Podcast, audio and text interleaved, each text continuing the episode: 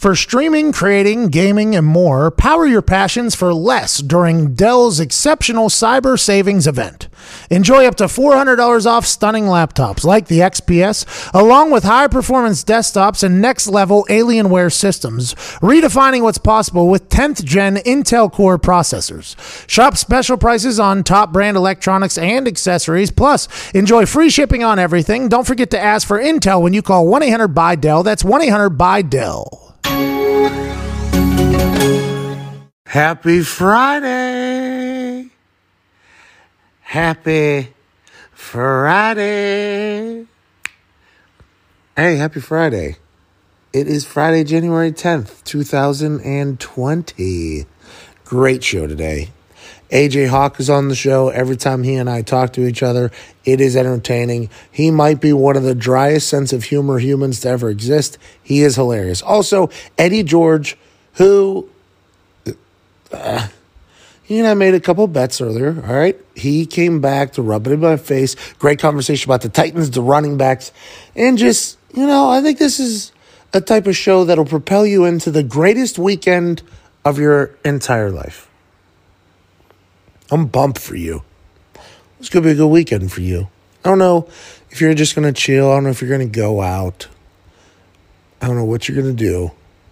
But this weekend is going to be a weekend that in like a year from now, you go, hey, that January 10th, 11th, and 12th weekend was fucking awesome. Or it's one that you just like relax and don't remember or talk about ever again. You know, it's all up to you, but we're going to try our best to send you into that weekend in a good mood. Our presenting sponsor is SeatGeek. They've been our presenting sponsor since the first ever podcast. They've been our supporter for longer than they should have. Not all these shows are bangers, and at the beginning it was even worse. But the reason why they stuck beside us is because they're an amazing company, and their company is the greatest ticket buying platform on planet Earth and the moon. That's right. If you're going to buy a ticket to a comedy show, stand up comedy show, a concert, a theater show, a sporting event, you name it. If it has tickets, SeatGeek has the tickets for you. And they have them at the best price because they scan all the other ticket buying platforms to make sure you're getting the best value for the tickets that you want. And right now, you use promo code PAT, you get $10 off your first order.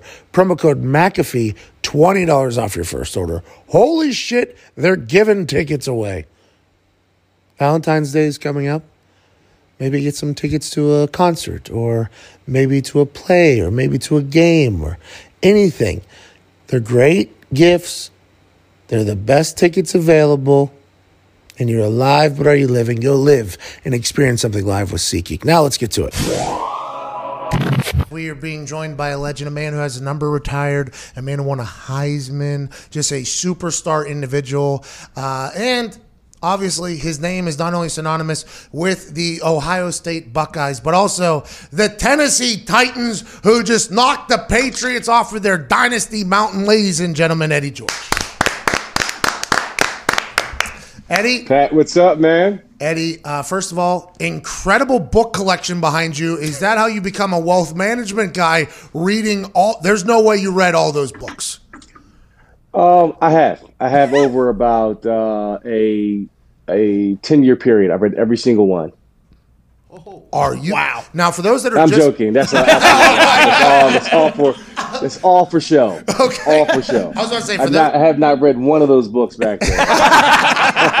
for those that are just listening on the radio, Eddie is sitting in front of a bookcase that has, I would say, probably 500 books in it. It's one of the most Yeah, impressive collections I've ever seen uh, by one of the most impressive humans I've. Now, I have a question. We had a little bet on the Titans Colts game. The Titans won. I was supposed to wear an Eddie George jersey. Yeah, well, I'm, I'm curious. Yeah, I was gonna I was gonna say, where's my my jersey? Why aren't you wearing it? Brother? Well- what's going on? Well, I don't know if you remember. You know it was coming on. You had 24 hours to prepare for this. Yep. So what is the excuse? Well, I think what had happened was, you see, well, actually, yeah, I think you were uh, busy reading those books. You were supposed to send me a real one. I was going to buy a fake Oh, one. I'm supposed to. you say, I'm gonna spend my money instead you a, How does that work? You lose the bet, and I send you a jersey, okay. So what I was going to do was, dollar jersey. I'm gonna send you one with the iron on numbers. How about that? I was going to wait until the Titans won the Super Bowl, which looks like no, no, no, no. You're going to have to wear. If you go there, listen.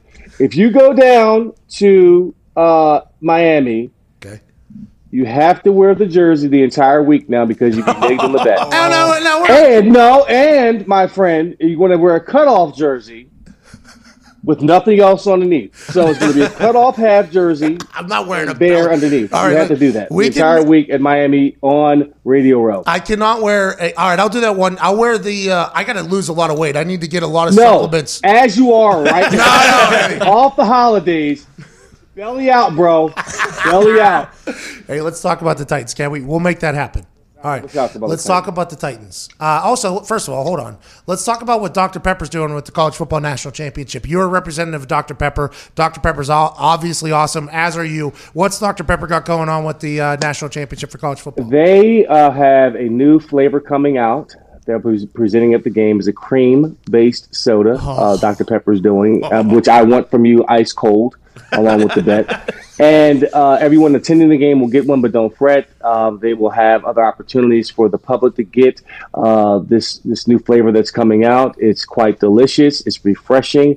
It's great when you come off of the back nine of a golf course after being uh, five under. So uh, that's what's going to happen at uh, the national championship game. Eddie, have you ever shot five under in golf?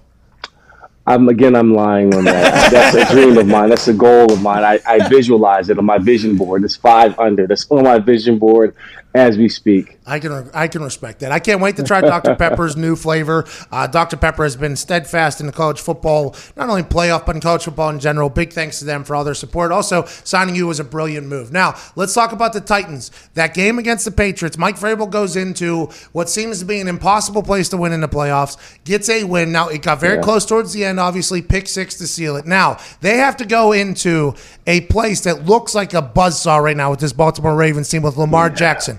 Why do the Titans have a chance to knock off Lamar Jackson and stop this team that looks like they've been unstoppable?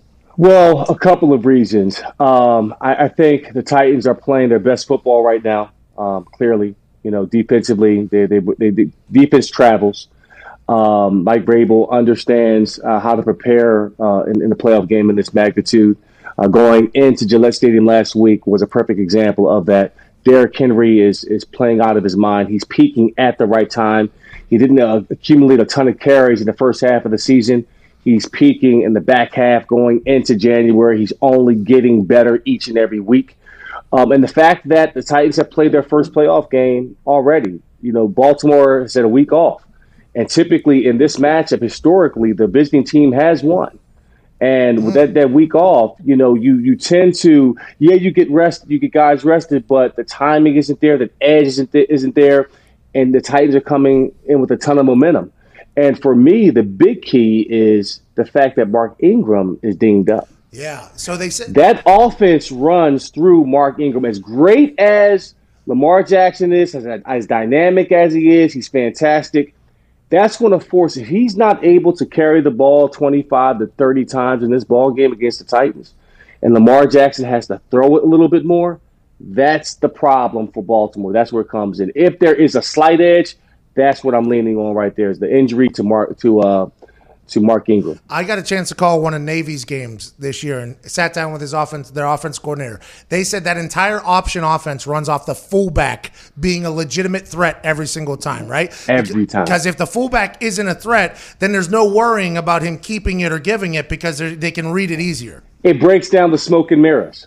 The smoke and mirrors is the fact that Lamar Jackson is making all these fantastic plays, which he is, but the only way he's able to do that is if the running game is going, if, Ma- if Mark Jackson is going. They don't have a backup plan for Mark Jackson who's able to get five, six yards a clip.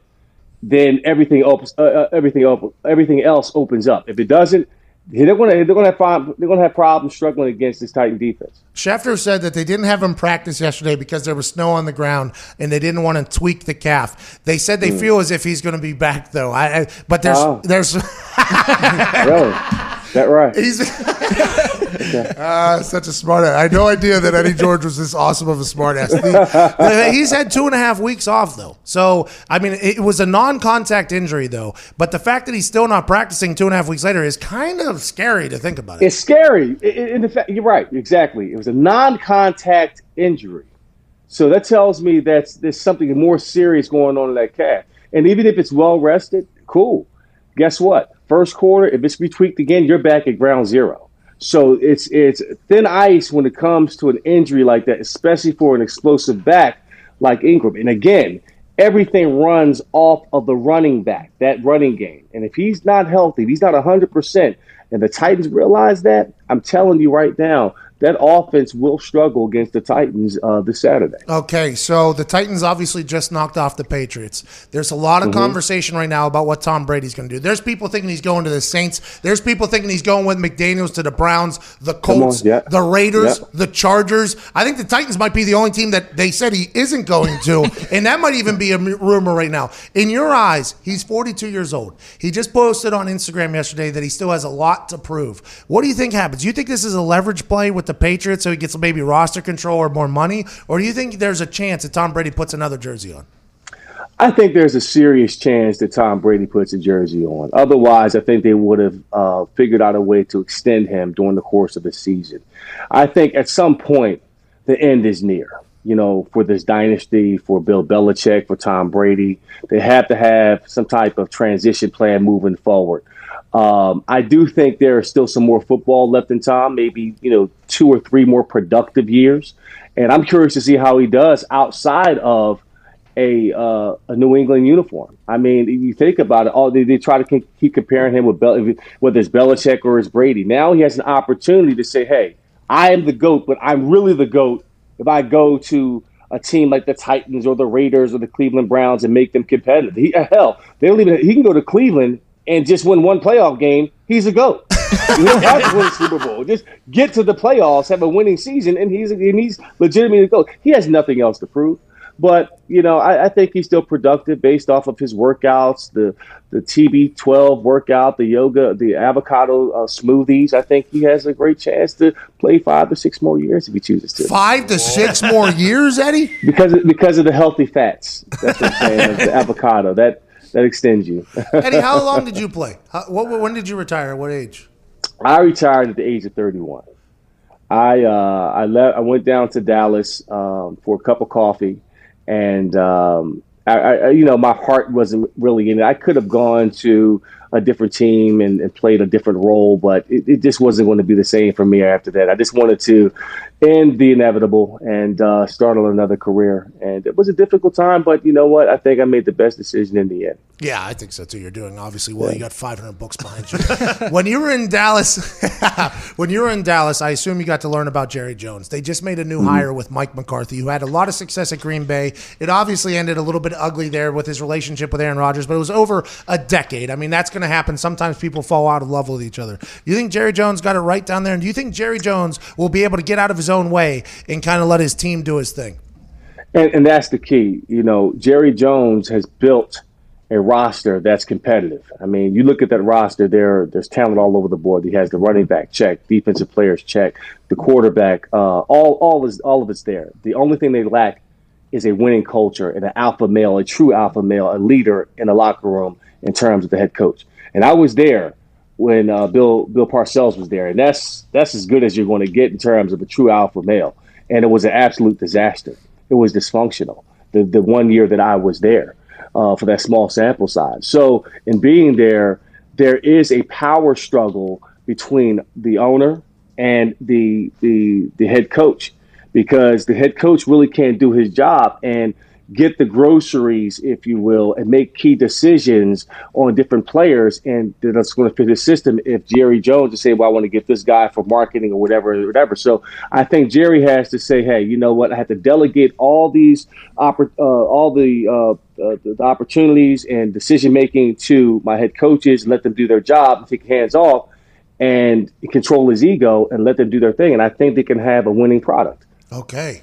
I'm excited to hear that. The Mike McCarthy press conference yesterday was.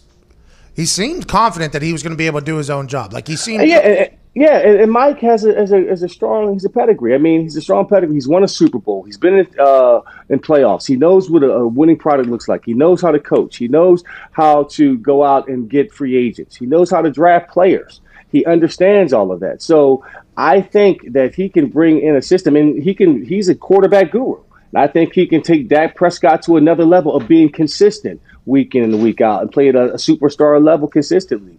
So if Jerry Jones gets out of the way and let Mike McCarthy do his thing, I think the uh, Cowboys can be extremely successful next year. The Dallas Cowboys have won like one playoff game in the last 45 years or something like that. The oh, it's terrible. The NFC terrible. playoffs, though, right now are intriguing, very interesting. You got Yes, Russell. Wilson and Seattle Seahawks headed to Green Bay. I guess they're just supposed to dump snow in Green Bay before, right before that game gets started. How do you see that thing uh, carrying out? Now, I was told this by Josh Sitton, who was an offensive lineman for the Green Bay Packers for a long time, Mm-hmm. just, just a couple weeks ago. He said everybody thinks that in the snow that if you can run the ball well, you're good. But if you have a quarterback that has big hands and can throw the ball well in snow and bad weather, that's a real weapon. How do you see this Yeah. Green Bay Packers Seattle Seahawks game going in Lambeau with now the understanding that there's supposed to be a grumpy load of snow all over the place Oh, for wow. Russell Wilson's return? Hey man, that's that's the you know playing in the snow is like I, a fun time. I love playing this. the snow. I Okay. did it in Cleveland. Put up 170 against them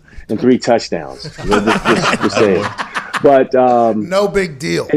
as far as this game goes, uh, I think the edge definitely goes to the team that runs the ball extremely well. Okay. Um, you've got to, if you if you create the new a new line of scrimmage and you're able to dominate up front in the snow, there's only so much you can do passing wise in the type of that type of uh, those type of conditions. So if you're able to control the clock in that situation, and I think that Seattle can probably do that with Russell Wilson, you know, getting on the edge, running a little bit more. Uh, the, the the platoon of running backs that they have, they've kind of found the chemistry with that at this point in time. With Marshawn Lynch coming back, um, I, I think they can definitely get it done. I think it's going to be closer than what most people think. They're uh, four and a half point underdog. Seattle is, but I like Seattle to cover and possibly get the outright win. Wow. Do you think Yeah, Marshawn those Lynch? guys that are in, listening for Vegas, yeah. Oh yeah, I mean we're pretty big degenerates in this room here. Excited to get Yeah. your take on that. If Marshawn Lynch was serving tequila just two and a half, three weeks ago. Isn't Now- it amazing? it is, isn't it? Now his workload is in, increasing, and that touchdown he had last week was awesome. It was a six-yard run, looked like the old beast mode again. Do you Yeah. think three weeks is enough to get the guy into good enough game shape to get him the ball a little bit more? Because they're going to need him this weekend, obviously.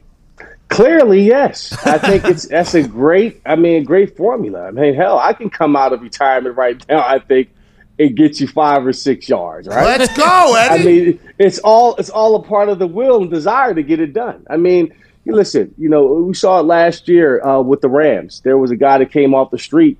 You know, two weeks into it, and he got them to the Super Bowl with, when um, uh, Todd Gurley got hurt. So I, I think it's I think it's totally possible that we can see more of a workload for Marshawn Lynch um, in the back half of the season if they can continue to win the playoffs for sure. All right, last question. We know that the college football national championship is on Monday night. We know Mm-hmm. that Dr. Pepper is introducing a brand new flavor that's going to captivate taste buds all across the country. How do you see that game going, and what's your prediction?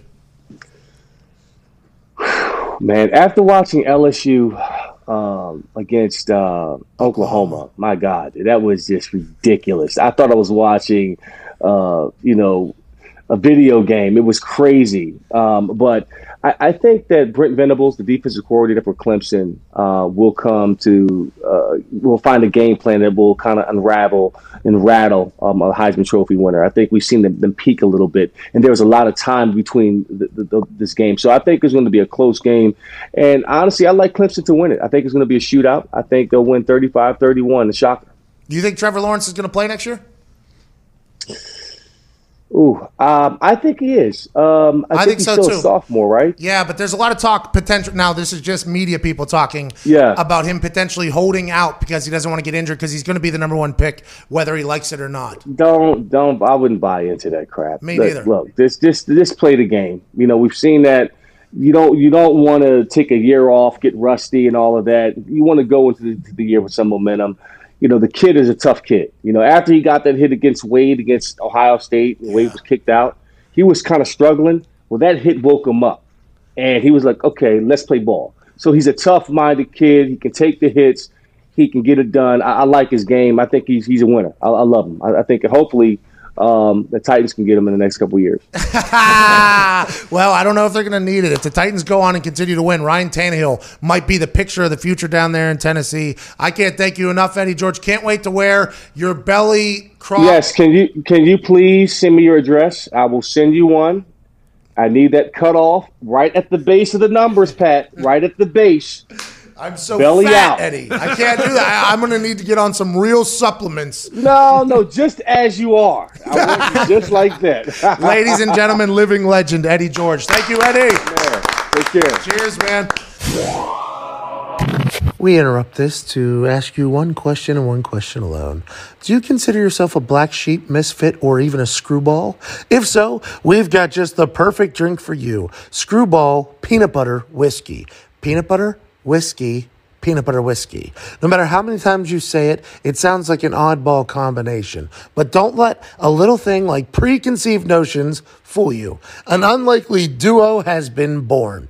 With a warm and welcoming aroma and a deliciously smooth palate, Screwball Peanut Butter Whiskey isn't your average flavored liquor. Made by a local husband and wife duo with American whiskey and peanut butter flavor, the end result is this savory and creamy with a touch of sweetness and without the lingering heavy finish you might expect. Screwball stands alone. It tastes amazing all by itself, neat on the rocks, or even as a shot. Screwball also elevates practically any cocktail into a whole new experience. Screwball is extremely versatile. Pour it over ice, add it to your coffee, or top a big scoop of vanilla bean ice cream with a screwball to make a special adult dessert. On one side, you have good old whiskey, a bold, loud, and strong partner in crime who exudes confidence. On the other, you have peanut butter, a rich, smooth, and irresistible spread that's as dependable as they come. These two blend together to make the perfect combination. In fact, they go together so well, they make PB&J jealous. But we have to warn you, a night with Screwball is bound to get a little nutty. They sent two Screwball whiskeys to the office. Ty, whiskey guy, Nick, whiskey guy, Todd, whiskey guy, Diggs, whiskey guy. The boys tried it each differently. One took it as a shot, one took it on the rocks, one took it deep, one did that. And they said the same exact thing. Tell you what, didn't expect it to be that good. Didn't expect it to be that good. The boys loved it. Absolutely loved it. And you will love it as well. Because Screwball recently won a double gold medal and best in class for best flavored whiskey at the 2019 New York World Wine and Spirits competition for the second year in a damn row. This brand is the American dream. Born in quirky Ocean Beach, California, Screwball is the brainchild of a husband and wife duo, Steven and Brittany Yeng. Steven was a restaurant owner and foodie who is well known for his recipes incorporating peanut butter. Hero. He is a Cambodian refugee and polio survivor who first fell in love with the taste when he came to America. To him, it is the taste of freedom. Brittany was an attorney with a master's in chemistry. When they saw his peanut butter whiskey cocktail outselling any other spirit, they decided to bottle their own peanut butter whiskey and they ended up creating something even better than the original cocktail and dedicated it to their hometown, a small San Diego community known for its colorful mix of misfits, black sheep, and screwballs. Screwball was designed to be a bartender's best friend. You don't need to chill it, you can drink it straight or in a shot. Screwball appeals to everyone, young and old. The word screwball refers to someone who is eccentric and nutty. We say the party hasn't started until the screwball shows up. It's about being yourself, and you have way more fun when you are just yourself. We are the black sheep slogan means that we can all relate to feeling ostracized or like you don't fit in. It's about accepting others and accepting yourself. Screwball Screwball can be looked down on by some whiskey connoisseurs, but we are proud of our roots in California and we aren't going to try to hide it. Screwball, the original and most awarded peanut butter whiskey, is now available nearly everywhere. At 70 proof, Screwball peanut butter whiskey is the perfect shot or the perfect addition to your favorite cocktail. Pick it up at your local store, ask for it at your favorite bar or restaurant. Are you ready to hashtag get screwed? Go to screwballwhiskey.com for more info. Enjoy responsibly. Advertisement by Screwball Spirits LLC, San Marcos, California. Whiskey with natural flavors and caramel color, 35% alcohol by volume. These are all mandatory talking points, but you need to know that this shit is good. Joining us now is a guy that's won a Super Bowl. He's a living legend. He's handsome from the Ohio State. You can hear him talk on, I think, Sirius. He talks on Sirius. I think he's on Fox. I think he's he's everywhere. Ladies and gentlemen, AJ Hawk. Yeah. there he is. Going on, man? Coming to us from a barn. yeah, it's a fake fake background, Pat. I respect that. You're a professional. Um, this weekend, massive weekend for our best friend, Aaron Rodgers. Have you talked to him? What has he been saying? He seems to be getting a little chirpy with media people that have been talking down about how he's been winning and how they've been playing. It feels like this is a nice game for Aaron Rodgers to come punch people in the mouth.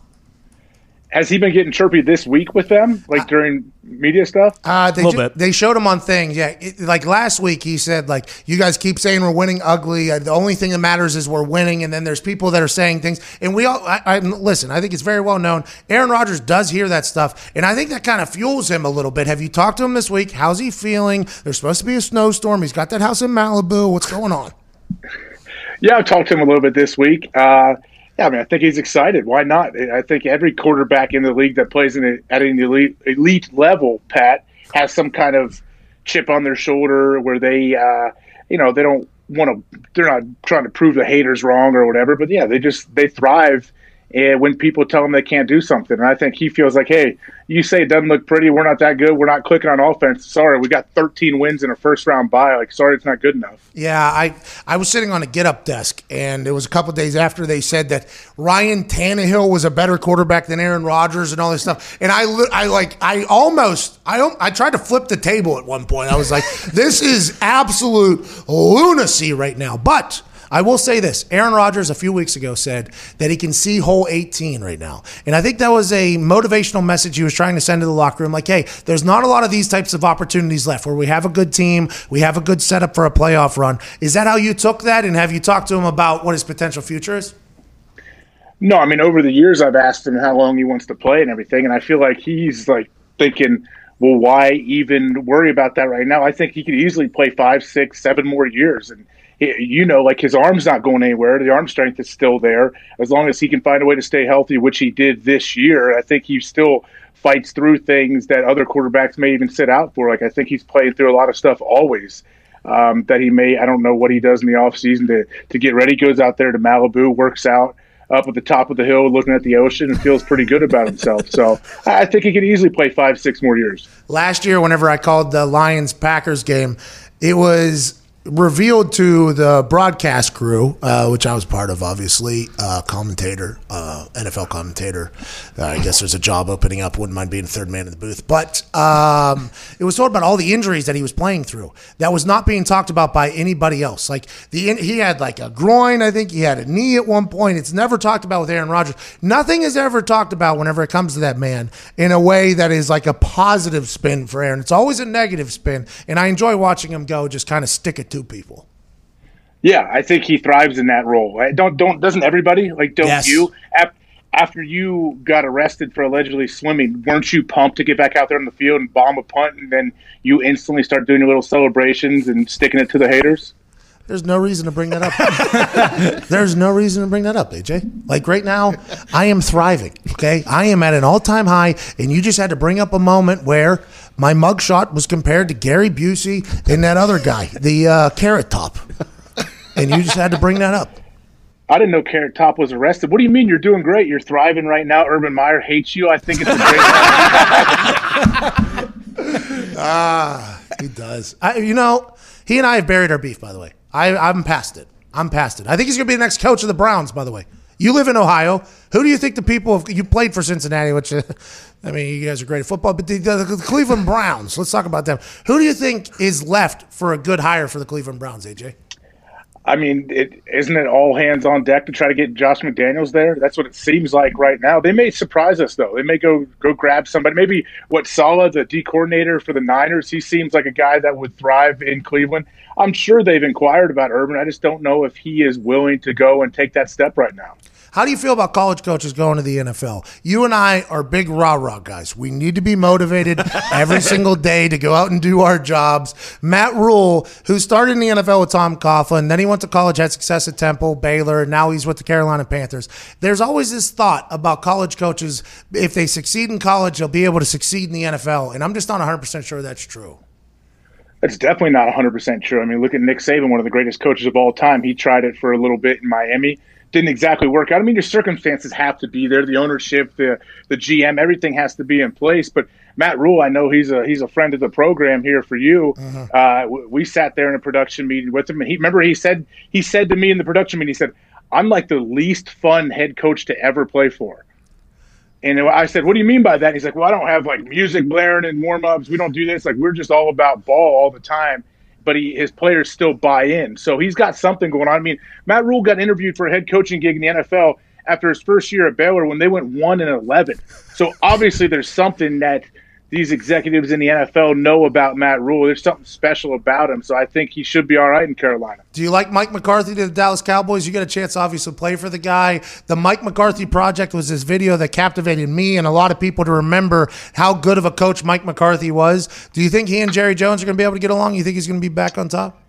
I think that's a big reason he got that job. I think from the second he landed in Dallas, he and Jerry hit it off right away. And it's a unique situation to play or to coach in Dallas when the owner is doing a media scrum in the open locker room next to all your naked players doing media scrum too. Like you got your owner standing there holding court. That doesn't happen anywhere else in the NFL from from what I have seen. Jerry does a couple radio shows throughout the week, so it's a different kind of thing you have to handle there. And Mike McCarthy knew that coming in. But I mean, why not? Who wouldn't want to be the head coach of the Dallas Cowboys? You're if you're looking at your resume, and you said, okay, I won a Super Bowl coaching the Green Bay Packers, one of the most historic franchises ever. Now I'm taking over a, a, global brand that is the Dallas Cowboys with Jerry Jones. Like you're always going to be in the headlines. You're going to have talent on the team. I think it's a great situation. What happened with Mike McCarthy and the Packers? You think he was, it was just too long in one place, kind of went stale? I guess. I mean, maybe change of scenery. People always think that. I mean, I think I've said to you before, like when you have Aaron Rodgers on the team, you're expected to be competing for the Super Bowl every single year. And when you're not, who are they going to point to first? They're going to look at the head coach. And unfortunately, that was McCarthy. And and now hopefully it's a good redemption story for him. And LaFleur has come in in Green Bay and done a great job already. So yeah, I, I don't know. You know, whenever things aren't going well, you always think like, oh, the grass is always greener. You know, you got to move on from him. So I think he just got stale, I guess. I don't know. I mean, who knows why people make these decisions? The perception of complacency has changed the NFL in all things completely. I mean, if you appear that you're complacent with whatever your team is without f- making a drastic fire or a drastic hire, it's almost like now with social media, everybody can turn against you like very quickly, even your fans. It feels like that happens on a very regular occasion. There's no more patience. There's no more like, hey, we got to build this team. We got to do this. We're going to have to take our lumps. Nowadays, it's like, like you win right now, or you get the hell on out of here. Yeah, it's, maybe it, it's uh, partly because of all these young offensive-minded play callers coming into the NFL, and I mean Sean McVay having success early on, not as much this year. Maybe that's it, where they're always thinking like, "Oh man, we got to catch up. We got to stay ahead of the curve. We got to do what these other teams are doing to do well. We're just we we can't just." Keep this guy in here and, and, hope to be mediocre or be an average team that gets beat in the first or second round of the playoffs every single year. So, yeah, they don't have much time. I mean, look at Freddie Kitchens. I live in Ohio. People were juiced. I went to a, a camp to a practice in Cleveland this past summer, and everyone's like, "Oh, yes, we're going to the Super Bowl. Freddie's the man. Here we go." And then halfway through the season, they're saying Freddie's Freddie's lost control of the team. He has nothing. He can't take uh, control of these guys. Baker Mayfield's speaking his mind to the media, which I think he should always do. I respect that. I hope he continues to do that. And we'll see who they bring in there. It's going to be interesting to see what happens in Cleveland. Baker Mayfield, the best actor in the NFL right now. His commercials, every single one of them. Okay, okay, Pat. You know, so people get so pissed oh, the Browns are losing. Baker Mayfield's in all these commercials. Guess what, guys? He probably shot those in June and July. Uh-huh. He shot all those commercials. He's getting paid millions of dollars. And So if he would- millions. Yes. So if he would have turned them down, he would have been stupid. How dumb would you be to turn those down when you're probably getting a couple mil to shoot a commercial when you're talking about a toilet being clogged or whatever at the stadium that he's filmed months and months ago? It's not like he's sitting there taking his shoulder pads off. Hey, Freddie, I'll be late to the meeting today. I got to shoot this commercial real quick and cash 1.5 mil. Like that's not how it works. Hey, you know, Dak Prescott didn't film any commercials, and he came out and led the entire NFL in offense. Uh, so maybe Baker should do that. Yeah, you are you are officially a corpo media. That was a real statement that was made by people on television. I, I just wanted you to know that was a real. What I just said was a statement that was said by a lot of people. Dak Prescott shot zero commercials, uh, even though he had the Salvation Army one and the yogurt one and the other Sleep one. number. Yeah, sleep number. Uh, Campbell's soup. Campbell's soup. Anyways, uh, okay, so meathead linebacker, you are zero reported concussions, no chance of CTE. Congratulations. Thank you. Uh, hey, by the, hey, Yeah. hey. It's not easy. It's not easy, AJ, in the position and the way you played it with just throwing your massive, handsome head into people on a regular occasion. Um, but there for, I don't know, I'd probably say six, seven years, the NFL became a fantasy football driven league. Offense, offense, offense, offense, offense. How do we score more points than everybody else? Let's go, let's go, let's go. Now this year, if you look at the the teams that are remaining, it's all going to rely on the defense playing well, and I, I think that's across the board. The Titans' defense has to be able to contain Lamar Jackson. The Chiefs defense has been the number one defense since week 11. If they're going to do what they do to Deshaun Watson, let's assume Patrick Mahomes is going to put up a bazillion points. The Niners and the Vikings, if the Vikings defense can show up, will be a defensive struggle. And then Packers, if the Packers defense can get to Russell Wilson so he can't hit those deep shots, it feels like that's a win. Defense is going to decide these games. Is that standard and we just got lost in the numbers on the offensive side of the ball? Or is this kind of how it's always been or what's going to be going forward? I mean, it kind of always goes back and forth. I think it's still slanted towards the offense, which I, I agree it should probably be that way. I want to see points being scored too. I don't want to watch a bunch of punts and field goals. No one cares about that uh, except for you. You're the only one there. So I think What the uh, hell is this dude's problem?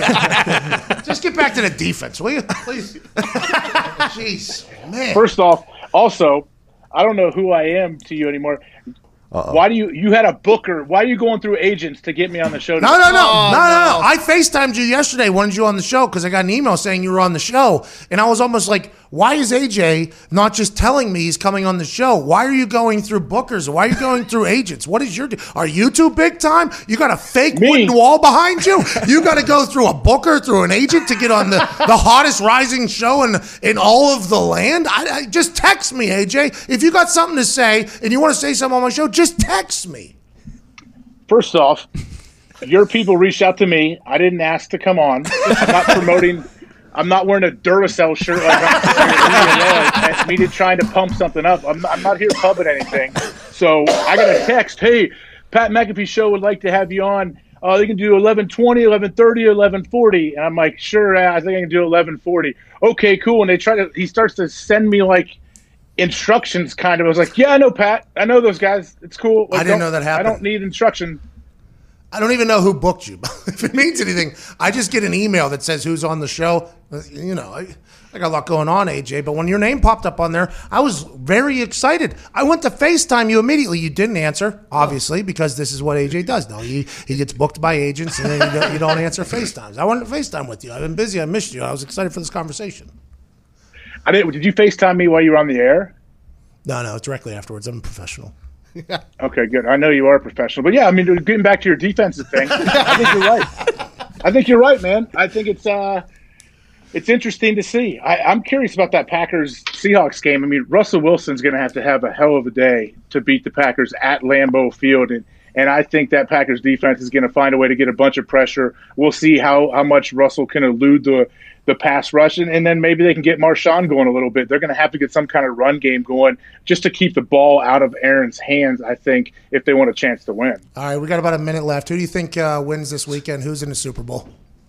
What, do you want me to go through each game right now? No. What do you mean? Just tell me who's going to be in the Super Bowl, will you? Who's going to be in the Super Bowl? Green Bay and who in the AFC? Uh, the Chiefs will be in the Super Bowl, Oh, and uh, yeah, I think there's a good chance they play Green Bay. Okay. Oh. Well, Mr. Hawk, I want to let you know it was an honor getting to speak with you. I'm happy my people reached out to you. Yes, thank you very much. I can hear the music playing us out, so thank you for having me on the show, Pat. I cannot wait to go through Booker's and do this again in six months. do you? We have 35 seconds left in the show. Do you want to give like a little motivational speech to everybody to have the best Thursday of their entire life, or?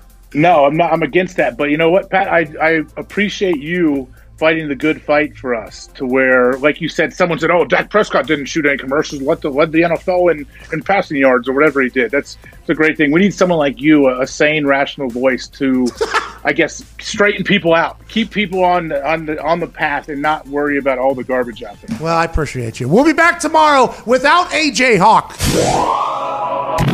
Let's talk about Mike McCarthy being introduced to the Dallas Cowboys just yesterday via a press conference. Now, this is obligatory Dallas Cowboy talk, right? And it's in the first six minutes here, so the powers that be will be very happy mm-hmm. about this. But Mike McCarthy is a Yinzer, through and through a Yinzer. And when he speaks, he still has that Yinzer draw. Everything he does, he. I guess what I was told was by Matt Hasselbeck yesterday is whenever you walked into Mike McCarthy's living room there was a picture of Three Rivers there, which is the original stadium in Pittsburgh, but it was set up for the Pirates because he was coaching the Packers. Three Rivers Stadium used to be both the Pirates Stadium and the Steelers Stadium. They switched it over like the Oakland Raiders had been doing for a long time in other places. But Mike McCarthy loves Pittsburgh, right? Diehard Yinzer, refused to get rid of his accent. And I think that is why Jerry Jones probably loved him so much, to be honest. I think that is why he and Aaron Rodgers could have potentially fallen out of love with each other because Yinzers are a different breed of human humans. We are a different breed of people. I think Mike McCarthy had a lot of success at Green Bay, a lot of success, won a Super Bowl. I think he's widely regarded as probably the hottest coach on the market by all accounts. Now, granted, I forgot he even existed until the Mike McCarthy project was released by Tom Pelissero on the NFL Network. But after watching that, I remembered I was like, oh, damn.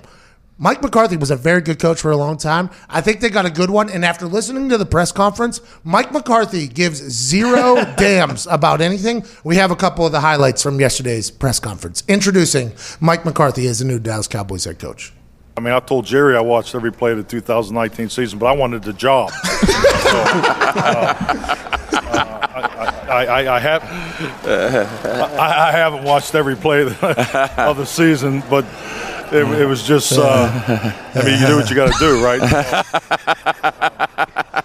Also, he said that now I love that mostly because when I was coming out of the uh, West Virginia University, I was asked by a lot of coaches on whether or not I thought I was a kicker or a punter.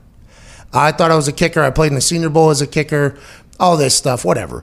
So Bill Polian ended up asking me after a workout with the Colts. And the workout with the Colts, it went well. I mean, I kicked, I punted the ball well. I kicked field goals well for them.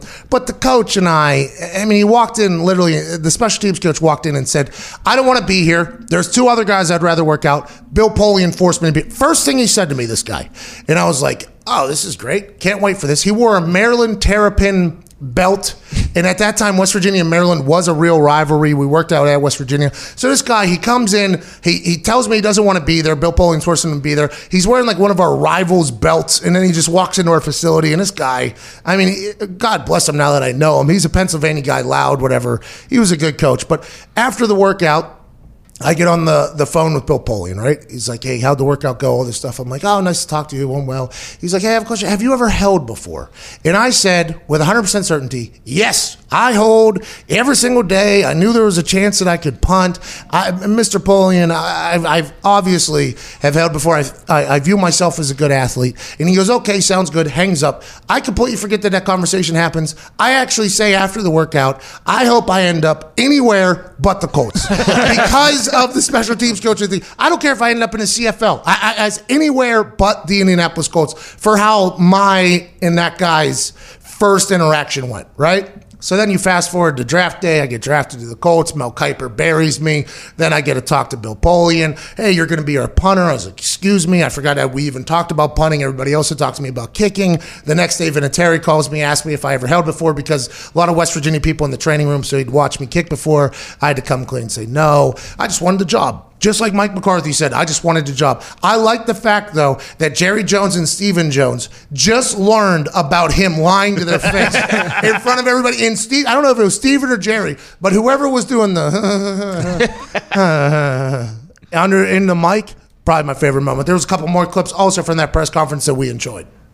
But I, I do need to tell a story about Saturday night when I was here on the interview. Um, and here I am sitting across the table, Stephen, Jerry Jones, Jerry Jr., you know, Will McClay, Todd Williams, and Donner. Jerry's telling a story about um, the purchase of the Dallas Cowboys, and and at the end of the story, he leans over to me and he, he grabs me by the by the forearm and reaches out to shake my hand. He says, "And you need to be the coach of the Dallas Cowboys." So, um, I jumped up and hugged him, but uh, and I'll and I'll stop right there. We had a hell of a time. Just, uh, From what I've heard, now I'm not going to be somebody that judges somebody, but I do believe Jerry Jones is a billionaire that has a good time. Now, there's been photos that have surfaced. There's been the Dallas Cowboys party bus that drives around Indianapolis, and every single combine, the Dallas Cowboys party bus drives around from club to club, and it's only about a half a block drive, and they leave the club, get in the bus.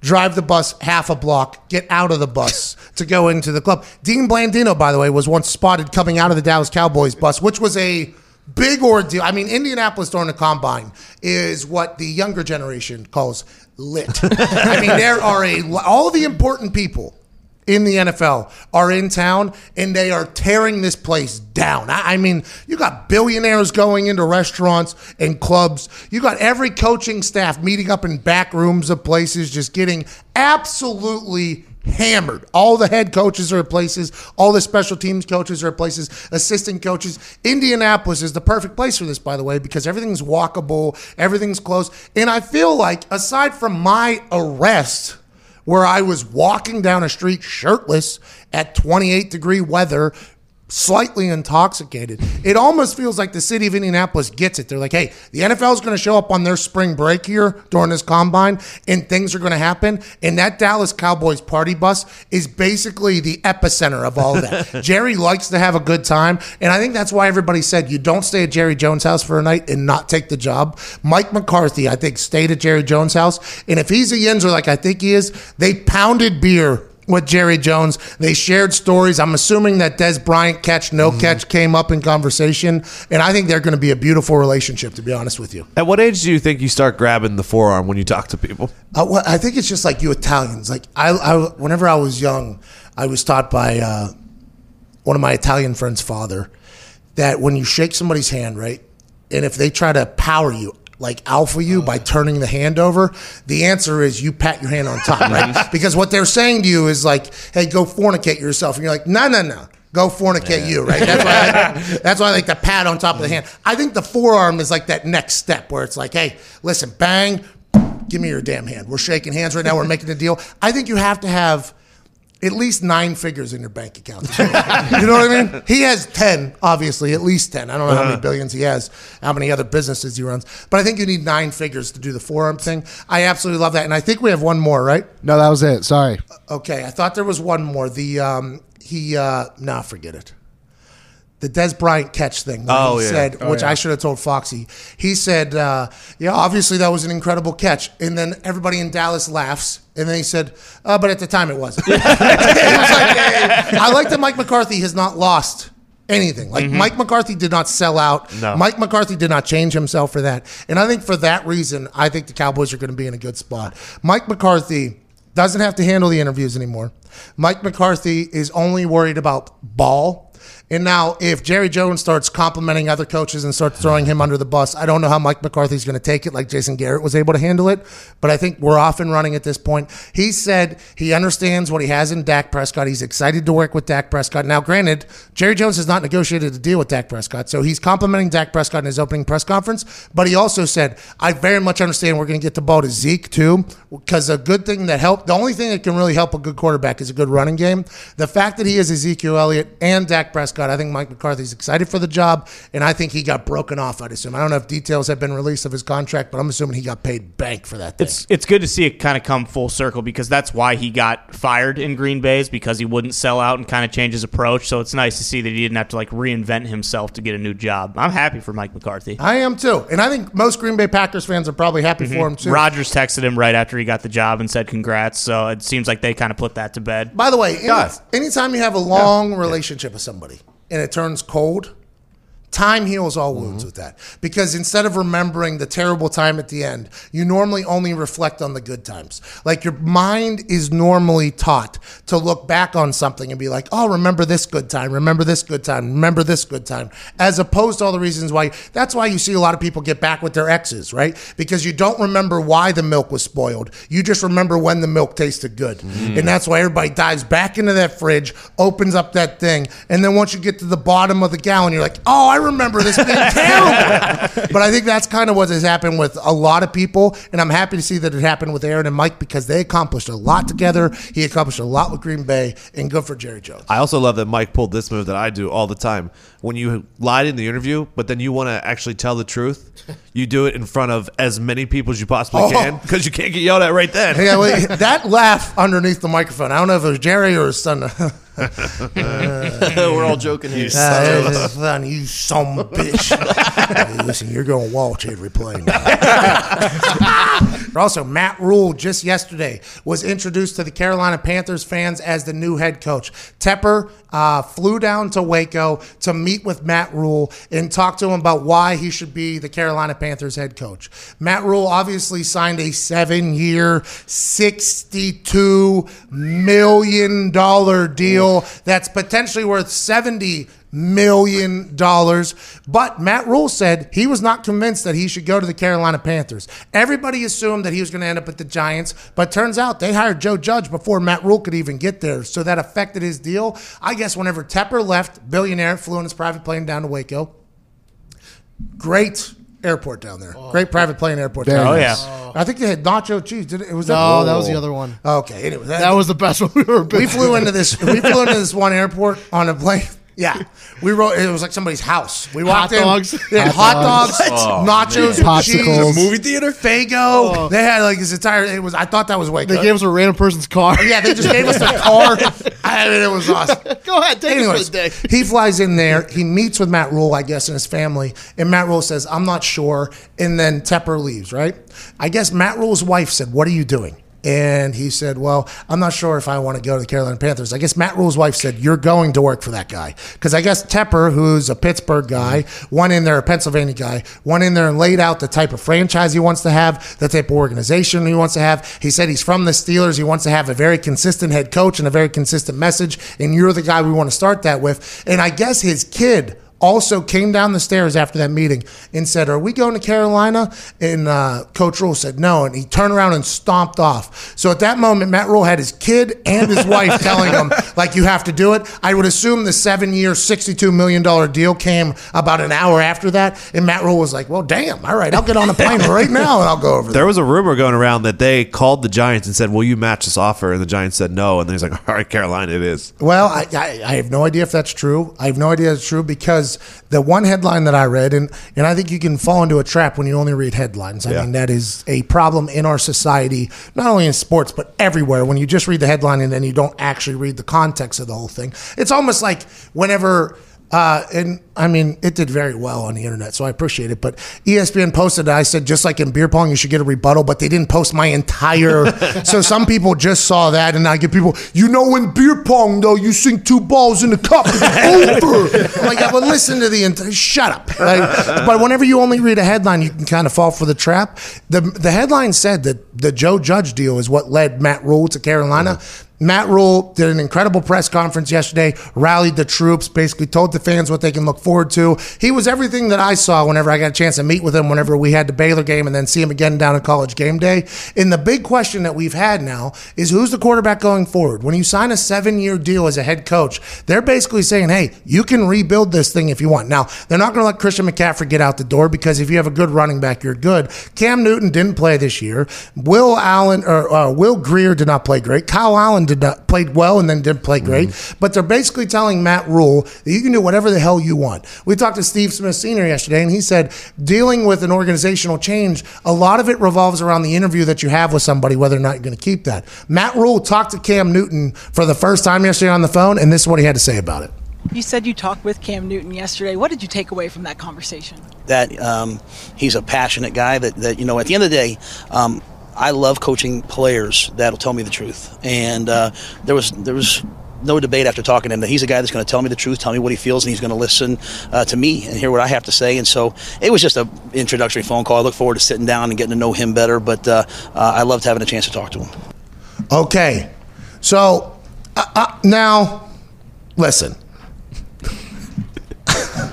Feels like when you have this position of speaking into a microphone about sports, if you don't get it, you know, 100% right and go off a hearsay or your gut intuition, you're setting yourself up for a lot of jabs if you're wrong.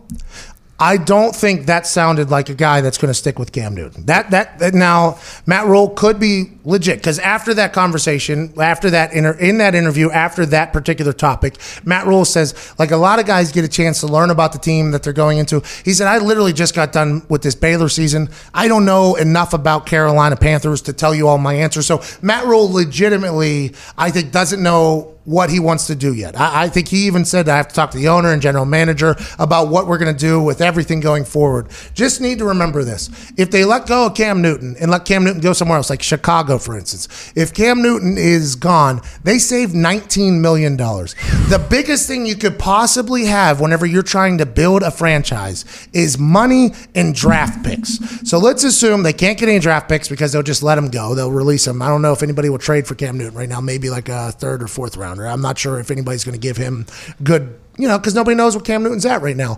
I think it seems as if Cam Newton's probably going to be playing elsewhere, but that could change. But in that conversation, nothing was said there that makes me think like, oh, he loved Cam Newton. He's rolling with Cam Newton. I think there's a lot of decisions to be made, but $19 million is going to sound very nice to a guy that's thinking about rebuilding a franchise. Do you think that his style will translate to the NFL? Because for all intents and purposes, he's a hard ass and he's a master motivator. And as Carolina kind of goes through this regime change and they get younger, is that the kind of guy you need to have for this like new type of NFL? Like, will players in the locker room like actually respond to that? I think they're going to need his guys, right? I think they're going to need like not everybody fits in with the Patriots, right? Not everybody fits in with the Patriot way. A lot of people have gone up there and not had success and had to leave and go elsewhere, and they do succeed. Other, I think the guy that ended up uh, Bennett. Right, Michael Bennett. Bennett went up there. I, I don't, he's a great player, great football player by all accounts. Said all the right things going in there. Hey, I'm just playing my role, want to win. But he ended up leaving because I don't think he got in with the Patriot way. I think they're going to have to find guys that want to do things the Matt Rhule way. Right, seven years, sixty-two million dollars is a hell of an investment. They're saying, hey, this is your team. You find your guys that you want to have, and I think that's going to be the case. Matt Patricia, when he went to the Detroit Lions, he cut and got rid of everybody. Basically, they said, oh, we lost the locker room. He's still trying to find the right people in there. Hasn't had much success. Could that same thing happen with Matt Rhule? I'm not sure, but they're going to have to find the guys that fit in with the way he he's a hard ass. He works hard. He goes hard. His players down at Baylor respected him a lot. Obviously, they won like 12 games or whatever. I think he's going to have to find his people though. But the college coach to NFL coach has not had great results. Right. Some people have done it, but most of those people have started in the NFL. Matt Rhule started in the NFL, but he started with Tom Coughlin, mm-hmm. who very recently has had quite a falling out with the NFL. so I don't know how it's going to go. They're going to have to get his people in there, but they've given him a lot of time to build that. And I think if Carolina Panthers fans are patient, that'll happen. And you have Christian McCaffrey, who's a stud, a stallion back there that you can build around. If if I'm Matt Rhule, unless I love somebody at seven, unless I love a quarterback in the draft at seven, I think you keep Cam because Cam at 19 million is is fifth, is 15th ranked in the NFL, which is probably where he should be paid. And I see what he is after this injury and after he's been rested for an entire year, and see what his motivation like is for a year. So then you know because Cam's 30, he's gonna be 31 or something like that, 32 next year. I mean, he's still if you have a seven year contract, Cam could be your quarterback for those seven years if he is remotivated and if he's healthy, just to see what he is for a year. There- There's no timetable on when they can release him, by the way, to save $19 million. They can release him whenever before the season starts and save 19 million. Pre uh, June 1st, post June 1st, whatever it is, they can release him whenever. I'll be excited to see how it all plays out. If they aren't going to use Cam Newton, no, the nice, the gentleman thing to do, which I think Tepper's trying to do. That's what he did with Ron Rivera. Would be let him go earlier so he can go find a new home, like Chicago, for instance. We're done. The Bears have been down for a long, Come on. time. Quick question. When was the last time you were driving through a storm and thought, wow, I love not being able to see shit when I drive? You probably haven't.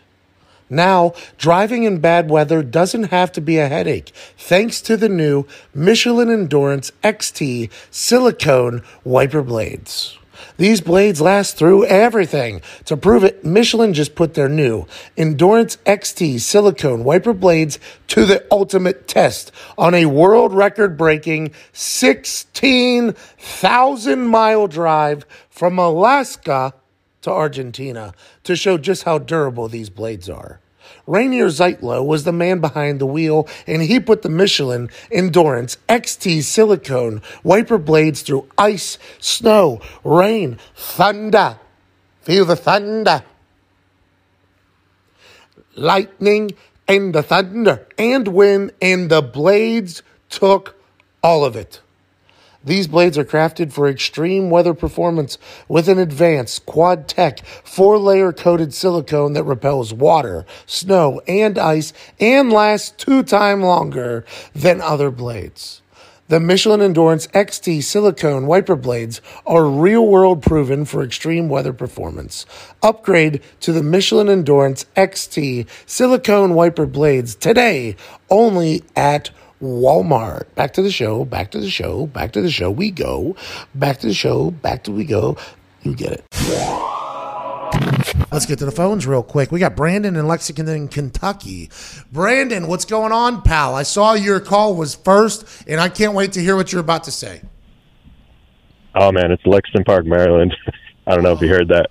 Sorry, I'm not a not too much of a Southern boy, but uh, My I bad. thought of a situation where it's all good.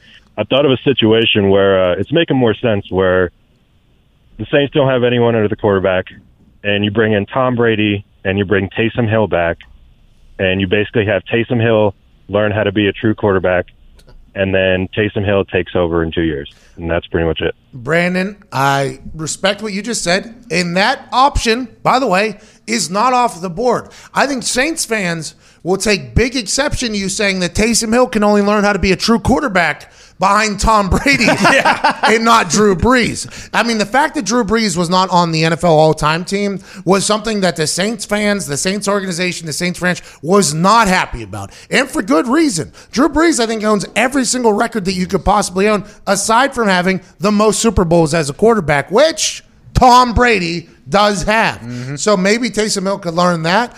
I, I, they have Teddy Bridgewater in there. I mean, he's up, obviously, but they could keep him in the building, which they decided to do years ago, making him the highest paid backup quarterback. Drew Brees, nobody knows what Drew Brees is going to Three heartbreaking defeats. Now, this one, not as much as the last two, but still walk off touchdowns, walk off scores. See you later. Your season's over, Drew Brees. Thanks for all the records that you broke. Thanks for the incredible run that you did. Home field uh, playoff game. Bye. See you later. That Minnesota miracle, I think, is still glooming over their head. Then you go to the Phantom no pass interference call. Then this one, I mean, if you're a Saints fan, you're saying, hey, they didn't even take a second to look at Kyle Rudolph. Kyle Rudolph just said on Good Morning Football this morning, and I didn't push off. They reviewed it. They said I didn't push off, so I didn't push off. Big respect to Big Country for saying that because that's 100% the right answer. But the fact that they didn't just stop for a second and look at it again, I think optically wasn't great, specifically because they made the review rule of pass interference because of the Saints and the Saints fans. So I think the Saints fans have a lot to bitch about, to be honest with you. I, I think they mm-hmm. do for good reason. But for me, if Drew Brees is done, you have Teddy Bridgewater already there. You've already committed to Teddy Bridgewater as the highest paid backup quarterback. He went 4 0. I think Sean Payton loves him. And you have Taysom Hill still in the building. I'm not sure they're going to be in running for Tom Brady, but I love the fact that we're thinking about Tom Brady potentially being a Saint because that's where we are right now in Tom Brady NFL conversation. So next year, who would you rather have, Tom Brady or Drew Brees? Tom Brady. Tom Bra- I want Tom Brady. That's that's now is Tom Brady going to stink next year? Probably. No. no. How do you just say that with like a very Stunk this year. You, you think he stunk this year? Yes. I guess he did. but he, now I understand that uh, not a lot of people have weapons, No, right? yeah, yeah. And I understand there's a lot of quarterbacks that deal with an issue of not having weapons. But whenever you're Tom Brady and you've been in a system that has had weapons and has had the ability, and then all of a sudden you have to just completely change that and not really have anybody, and you're pleading with your people to be faster, quicker, more explosive, get separation. You can see how he seemed mentally defeated this year, which isn't good. But he is ready for a comeback. And any guy that has six Super Bowls, I would like on my team if he can still throw the ball and he's still eating avocado ice cream. I think Tom Brady probably comes back better than ever. There was some guy that was a teammate of his that said what he learned most about Tom Brady the first time he stepped into the Patriots organization before we get to a break here. He said, that whenever he got there, the thing he was most impressed about is that Tom Brady was in the same offensive system for over a decade. And he was sitting front row in every single offensive meeting, taking notes feverishly as if it was algebra class. I think what Tom Brady has is this competitive drive that not only fuels him on the field, but off the field as well, in the meeting rooms, in his diet, in his workouts, in all of these things. And we saw it in Tom versus time. His life revolves around being a good football player. That's why you want Tom Brady in your facility because you get a little piece of the greatest dynasty in the history of football, not a pretty big piece of the greatest dynasty in the history of football in your building to teach everybody else how you do it, how it's done. The Patriot way might be the Tom Brady way, by the way. We haven't mm-hmm. found out whether or not the Patriot way works without Tom Brady in the building. I guess we'll find that out. But boy, all options are on the table for Tom Brady. He's got to feel damn good. I, I I like Drew Brees. I like Drew Brees, but there's no definite that he's coming back, is there? No. I don't think so either. Thank you so much for listening to today's show. Big shout out to Handsome AJ Hawk and Handsome Eddie George for joining us. Great conversations with them. They are hilarious, and I am grateful for their time. I am also eternally grateful for you for choosing to listen to this show. You can listen to a lot of shit these days. There's so much to listen to. The fact that you choose to listen to this show, I am very, very thankful. I would like to give away a thousand dollars actually. That's how thankful I am to somebody that listens to this show. Right now, tweet at Pat McAfee Show. Utilize the hashtag Hey, I'm here. Put a number one through a hundred, and then say something nice about somebody while atting them. We have a panel of judges that will go through, figure out the winner, and we will give $1,000 to them, whether it's via Cash App or a mailed check or whatever it is. That is how you enter. You tweet me at Pat McAfee Show with the hashtag, hey, I'm here, the num- a number between 1 and a 100, and say something nice about somebody and at them. Panel of judges will figure out who the hell the winner is, not me included, but somebody else, and I'm going to give uh, a thousand dollars away. You're the absolute best. Have the greatest weekend of your life. Cheers, Ty Schmit. Please play some independent music.